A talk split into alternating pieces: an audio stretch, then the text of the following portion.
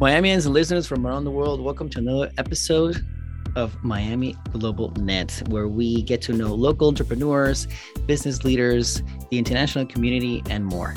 Today we have Victor Unda. He is the founder and CEO of Oki. They specialize in value transfer, specifically using gift cards. So it's cool because I can purchase a gift card here, and then my family or friends in Latin America or whatever they have their service can use that gift card to pay for anything from groceries to going to the movies to even medicine at pharmacies. So Victor, how are you doing today? Thank you for joining us on the show. Thank you, Alejandro. Thank you for having me. It's always a pleasure. Thank you. Pleasure's all ours here. So tell us, what has been one of the biggest challenges that you've had in this journey? Well, I would say it's just the shift in dynamics. I come from a long career in telecom, in a large enterprise, multinational, publicly traded, and starting a venture, basically every falls on your shoulder to get it done, right? So it's quite cool at the same time because you're basically responsible for everything that's taking place. So it's I would say that's the biggest shift. Not a challenge, but just a change in dynamics. But it's fun, especially if you enjoy what you're doing. And seeing something as an idea just start to evolve and start to take shape out of nowhere, it's really cool. Cool. So Oki, so tell us from your perspective. I summarized it briefly, but sure. So tell us, Oki, what is Oki? So, Oki is interesting because it's like we dissected the best elements of e-commerce, fintech, mobile prepaid telecom, and just the digital economy to come up with a business model that allows immigrants in the United States to purchase with cash via an app, prepaid vouchers, or, as you mentioned, digital gift cards, if you will, of different brands in Latin America. We've connected these brands to our app, and, they can purchase, as you said, something as simple as a Happy Meal from McDonald's for $5, or send $200 in a prepaid gift card for groceries so that the relatives at home can collect the value that they transferred. It's at a much lower cost than remittances for them. So we're like 3 to 7 times cheaper than a traditional remittance. For the receiver, it's more convenient because they get an SMS with a code. So what we send is like an alphanumeric code that basically functions as a prepaid voucher. And the retailers of the brand that was pre-purchased accept that code as a means of payment, and they exchange products in exchange for that digital voucher. So it's an interesting model. We have about, I think it's already close to 6,000 points of sales here in the U.S. where people can go and add cash to their Oki app account. So even if you don't have a credit card or a PayPal account, you can still use the digital rails, if you will, to get it done with cash. So that was really the biggest innovation that we did. What pain points would you say you're solving with Oki specifically? Other than sure. You mentioned it's cheaper than other modes of transferring money, but what other challenges are you fulfilling? Well, from the U.S. to Latin America, there's close to $100 billion flowing north to south in remittances, right? Now, the biggest problem that the people who are sending the money have is they lack any degree of control how the money is spent when it arrives home. That's the biggest pain point. So 80% of the people we surveyed before we started the venture said that they determine how the money should be spent. But 70% of that same cohort said, they use the money for something else because I have no way of controlling that they spend it in an actual pharmacy rather than, spending it on beer in a convenience store. There's no way for me to have any control. At the same time, it's really expensive because it's not only the fee that you pay with Western Union or MoneyGram, but there are parallel costs to connect the value once it arrives home.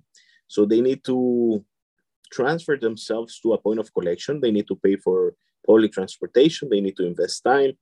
Sometimes the recipient of the transfer is not in a capacity to make that errand to collect the cash, so they send somebody else, and that also has a cost on the transaction. But they all concluded that the biggest cost within the transfer was actually a lack of control. And since it is expensive, sometimes the biggest problem or, the pain point that they have is, given that it's so expensive, whenever you need to do a $10, $15, $20, $70, $100 transaction, it's not economically reasonable to do it via traditional money transfers because it's too expensive. So they miss out on that capacity of doing peer-to-peer value transfer that you get today that you can do like with Venmo or a Cash App that you send somebody $3. That's something that cross-border is too expensive. With this solution, it's not peer-to-peer, but at least it's directed to a specific brand. And the cost of transferring is much lower, as I said already, than a traditional remittance. It's just $1 for transferring anything below $20, $3 below $50, or $5 if it's above $50. So depending on how much you're sending, you might be 3 to 7 times cheaper than a traditional remittance.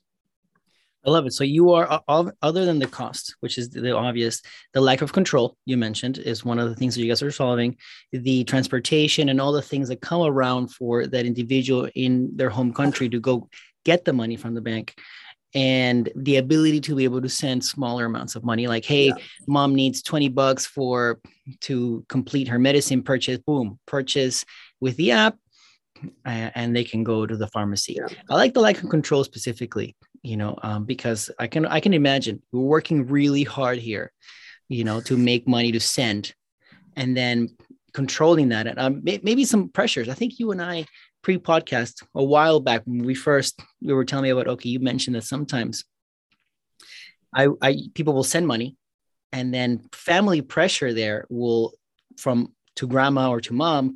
Would have mom pay for other things that are not necessarily like, oh yeah, I spend the money that you sent me on a gift for shoes for my niece, because my daughter was pressuring me to blah blah blah. When you originally sent the money for groceries or medicine. Absolutely, and it's you think about it that there's a psychological impact to that nature because sometimes not fulfilling your expectations, particularly when this happens with a relative, you start to lose trust in everyone around you, right? So if you're, engaging with your family members and they're, betraying your trust, then who can you trust, right? You're alone. You're here working, dusk to dawn, pretty much every day. These communities are really hardworking community. I mean, in contrary to what conventional news try to convey that. These are not people who are adding value to the economy. They're just invading the country. I would say it's quite the opposite. They're doing a lot of work that nobody wants to get done. Mm. And they're very hardworking. But they do have that problem that they start to lose trust in their environment because the people closest to them have betrayed that trust. So if that happens with a relative or a friend, then what can I expect of people I don't know? So it's, there's really a lot of added value to the individual other than just the transactional and direct impact.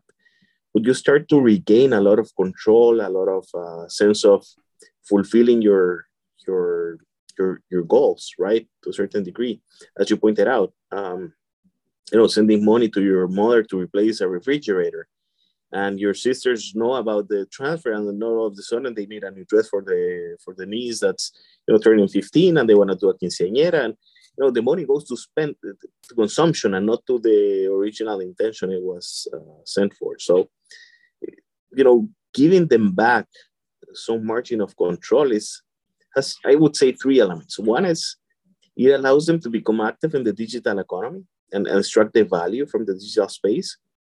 From the side of control, you get more sense of assurance that you're going to send what you need to send. And given that it's very flexible, it's also less expensive. So sometimes, as I said, they don't need to send $300, $500. Maybe with $50, they get their desired objective cleared. And doing that via traditional cash remittance is too expensive. So having that opportunity to do it in the digital space at a low cost with cash, it's something that they couldn't do in the past. So it's a new category, if you will. It's something that they couldn't do. Yeah, and sometimes sometimes it takes years for people to actually go back to their country to see the effect of the money that they've worked really hard for.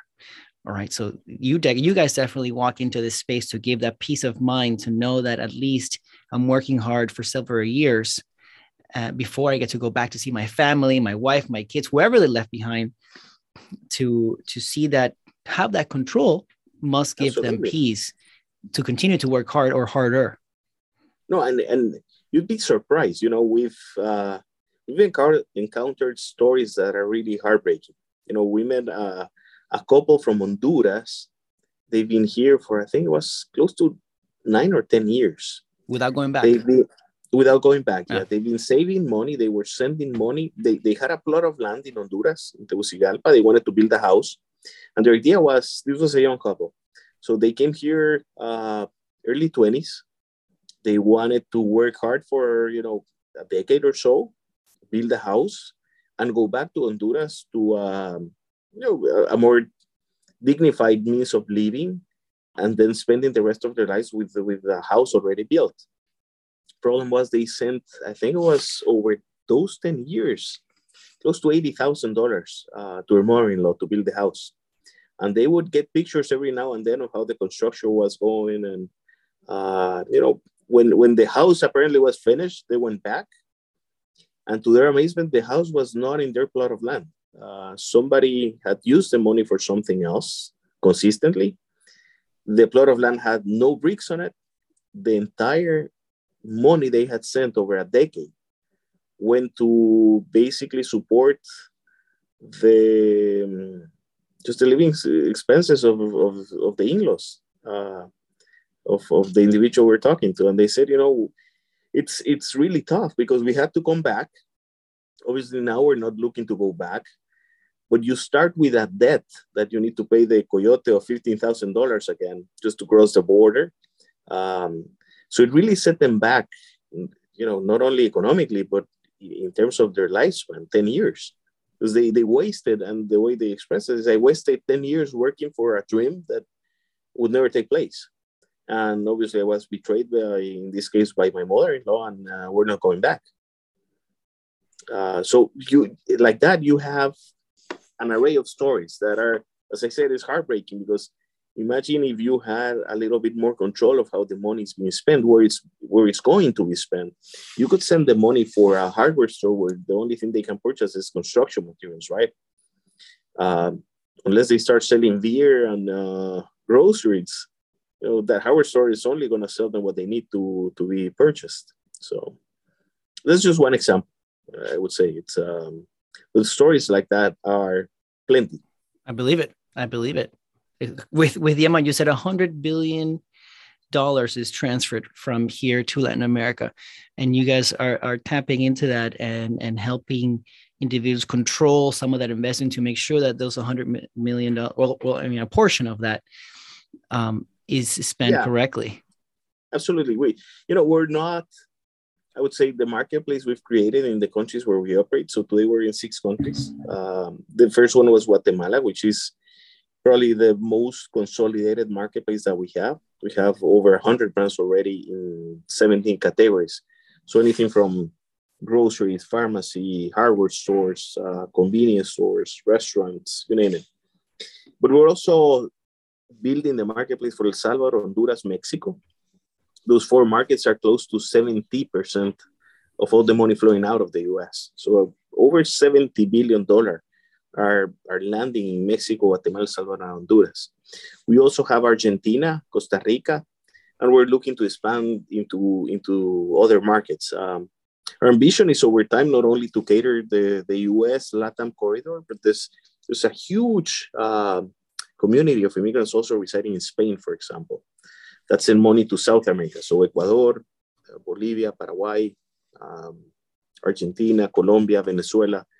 All of those markets also have the same dynamics, and they face the same constraints, right? Sending cash, it's a decade-old type of dynamic that is yet to see real disruption.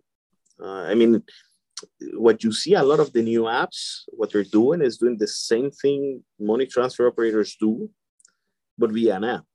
And what they do is probably they reduce a little bit the transfer costs, sometimes at the expense of, let's say, not a very competitive exchange rate. But they really hadn't transferred any incremental value to people originating the value. And that's really what we're doing. One of the things I failed to mention when you asked me about the benefits or the pain points, you know, there's a lot of data from these individuals that is just being, you know, underutilized. That data would allow you to eventually give them better access to even fulfilling their desires or being documented immigrants who have access to, you know, financial instruments, to have a legal status in the U.S. You know, these are people, as I said, who work hard. They usually pay taxes, and they pay additional expenses to the taxes that they pay because they don't have Social Security and whatnot. So most of the undocumented community would love to be on a legal status, but it's a process and it requires resources, and it's, you know, it's a journey for them. But they're a reality of the economy in which we reside. So anything we can do to help them improve their lives and inspire them to continue those heroic efforts that they have to provide for their families at home. It's part of the purpose why we built this business. Can you walk me through the process of using the app? You mentioned you have 600 points of service in the United States? Close to 6,000, yeah. Sorry, so, I missed a zero. No, that's right. 6,000 points of service. So that means that it could be, what, a 7-Eleven? It could be places like that? It's more, yeah, it's... If you want to walk you through a process, so basically you download the application. Okay. The app is available both in the iTunes stores and Google Play. Once you have the app, there's three ways you can make a purchase, right? You can use your credit card, use PayPal if you have those instruments. But if you don't, what we created is a network of points of cash in where these immigrants can go and hand cash to the teller. And that cash is loaded into a Rocky app account. It's similar to what you would do with a prepaid mobile phone, right? Yes. The way prepaid mobile works is you hand $20 to a teller. Those $20 are added to your mobile phone number. With that balance, you can purchase minutes, SMSs, and data. In the case of Oki, it's exactly the same mechanic, but instead of purchasing only telecom services, you can purchase anything from the marketplace in the app. So once you have cash in your account, you basically choose from which brand you want to make a purchase, what type of product you want to buy, and who will receive the product. It's a very simple process. They make the purchase. The purchase is confirmed via SMS to the sender, and the recipient receives an SMS with an alphanumeric code. And the reason we decided to use traditional text messaging is just because in Latin America, there's still a large percentage of users who don't have smartphones. So we didn't want to have the recipient have the need of a smartphone and an app to receive the value. So SMS worked. The second issue was you have a reality that these are prepaid markets. So even if you were to have a smartphone, but if you don't have balance in your phone, you cannot receive the value because you cannot connect to the internet if you don't have balance, right? So the SMS actually worked quite well for that solution. So it's smartphone, dumb phone, doesn't matter. It works, even if you don't have balance. And once you get that code, you can immediately go to any of the outlets of the pre-purchase brand and retrieve the product or apply that code to your purchase, retrieving multiple products. So that's the way it works. And the sender could even pay for some utility bills as well. They can pay for the internet at home, for cable, for the electricity bill. And the recipient is only notified that, you know, I already paid the cost of the utility bill. So my power is already paid for instance. So it's a simple process. It's not that complex. I like it. I still like the idea a lot. Being able to pay and control what you're paying for is really, I think, your biggest selling point. Being able to tell people, hey, with us, you don't have to worry about where your money, your hard-earned money, because it's not like, I'm sure the majority of users who send money home, they're not necessarily big-time lawyers. You know, they're working really hard with their hands. These are people. They're working on the fields. They're working as busboys. They're washing dishes. These are ladies cleaning houses. Hard. It's hard work. It's hard labor. As I said, sometimes it's the type of work that so many people are not willing to do anymore. And they're willing to do it from dusk to dawn, as you said, hard working. And they send the bulk majority of what they produce. I mean, their whole ambition is to go back to a better means of living. So they make a lot of efforts. They make a lot of sacrifices here to provide for their relatives, because they see themselves as a productive engine, right? The only reason why I'm here is to generate value. So they focus on two things: being healthy, because if I'm not healthy, I don't produce. Mm. And then if I'm healthy, I have to work. So having work. So to give an idea, during the pandemic, we saw a shift of people moving from larger cities into more rural areas in the U.S. because they couldn't find work, washing dishes or cleaning houses just because of the conditions of the pandemic.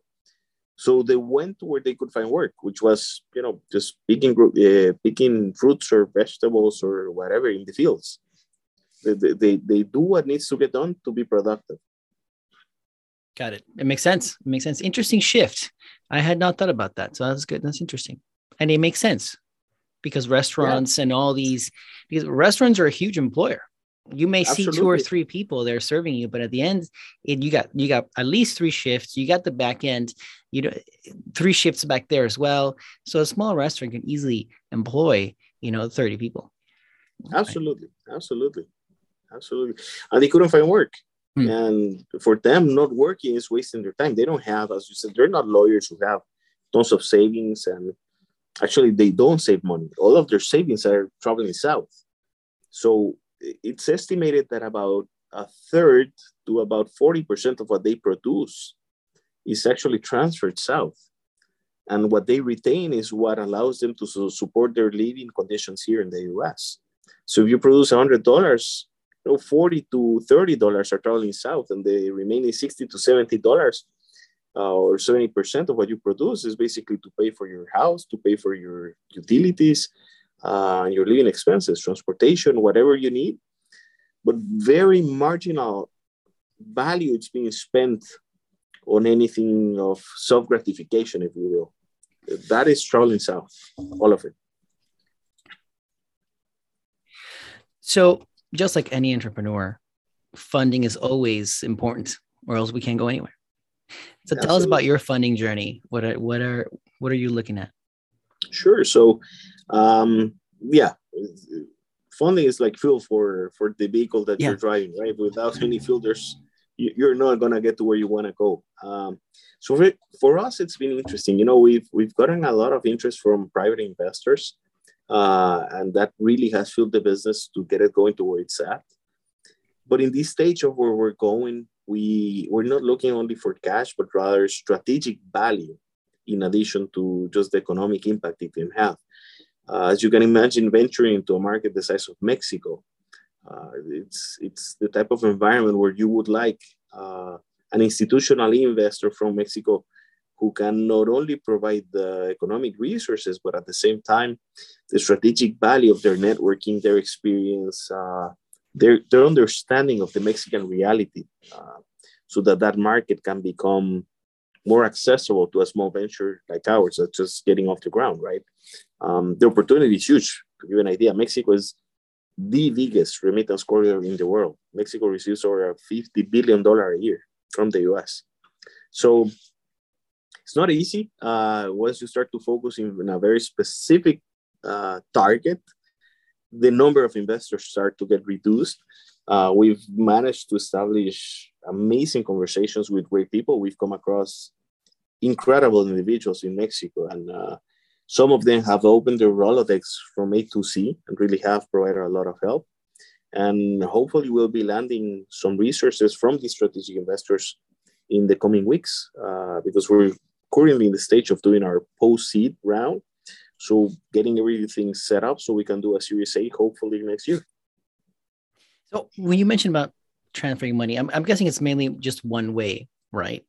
So when you expand into a new territory, I'm thinking, without really, knowing a lot of the back end, it's, you need to get a lot of people to onboard their services, their businesses, so that I'm here, I'm a Mexican, and I want to be able to choose what do I want a gift card or what service I want to buy. So it must be, that's also a challenge. That's why investment is significantly needed to enter new markets.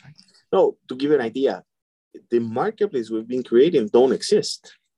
And we actually got that question from an investor. They said, what would you say is the biggest barrier to entry to what you're doing? Because the technology you guys are using is not really something that you could argue is not proprietary, right? It's not, I mean, you're using SMSs. It's not that you develop the next blockchain. And we said, yeah, for sure. We're actually going to be using blockchain just as a means of safeguarding the business. But you're right. We're using existing technology. So it's more an evolution of the business model. But what I would argue that it's one of the biggest barriers to entry from a competitor is building these marketplaces, because that takes a lot of time. It takes resources, and it takes commitment from the retail party or the brand to allow you to integrate with them technically, so that they can accept this branded currency, if you will, in their stores. So once you start to get that ecosystem flowing, replicating that becomes really, really uphill. It's not that easy. But that's really where we're generating the value, right? We're creating an ecosystem on both ends, the sending end and the receiving end. And that is really what allows bottom line to have those better conditions to reduce costs. Because if you get a lot of intermediaries to get it solved, it's too expensive. It's probably you would end up at a more higher price point than remittances, right? And now I'm sure it's a much easier conversation than at the beginning. Now you have a business model that's working. You have 6,000 points of sale. You already have a certain amount of money you're transferring. So going to someone in Mexico and be like, look, this is our business model. We're opening Mexico, jump on board. Tell me about your first onboarding as the service provider or client. Sure. What was it? Was it difficult to pitch the idea when you first birthed the idea? Absolutely. When we started, it was a PowerPoint with a lot of energy, a lot of passion, but little to show for, right? Mm-hmm. So we basically say, we're pitching around saying, this is what we're going to do. And, people say, wow, that's interesting. When you get it done, come back and we'll entertain the possibility. So, as in any venture, you need to be blessed to have some doors being opened, which I think was the case. Guatemala is a small country, and given my previous lifetime, I was lucky enough or blessed enough to be in a position to know a lot of influential people in different businesses. So when I pitched the idea, a lot of the reason why they probably accepted to come on board was because they trusted the people who were behind the business. It wasn't just myself, but my partners as well. These were people who were highly regarded in the business environment. So they said, if you guys are behind the business, we're betting on the fact that you will get done what your PowerPoint says, right? 18 months fast forward after we started commercially operating the business, we have tens of thousands of customers.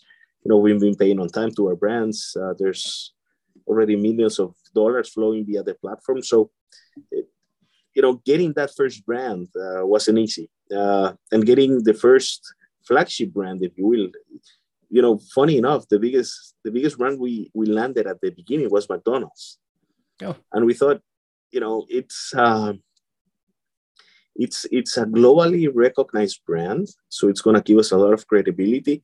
And we're not very optimistic of the volume of purchases people would do of McDonald's, because if you're living abroad and you're trying to build a house, McDonald's will not be at the top of the list of what you want to send.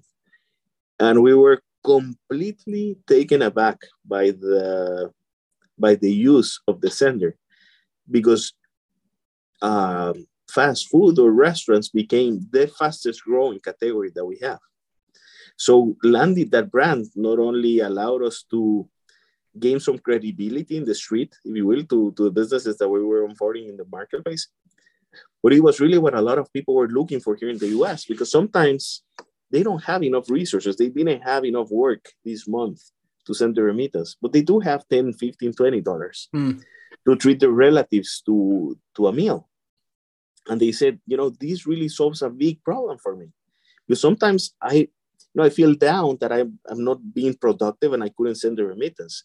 But now I send them, you know, I treat everyone to dinner at McDonald's or Pollo Campero, if you will. And it costs me $20, $30. Everybody's happy. I feel better. And next month I will send the money. But this month, at least I treated them to a meal. And I couldn't do that in the past because sending $15 would cost me an extra $15 just to land that money at home. Mm-hmm. So it's ridiculous. But now it costs me $1 to get it done. I can do it. It's not a problem. So it's funny how things develop and how, as I said, you know, just blessings are being placed in front of you. You don't realize them at the time, but it's really what's allowing you to fulfill a greater mission. And as you said, you know, going to Mexico, much bigger market, it's a completely different story. We're not landing there with a PowerPoint. We're landing there with a business model that already has thousands of customers doing transactions on a daily basis.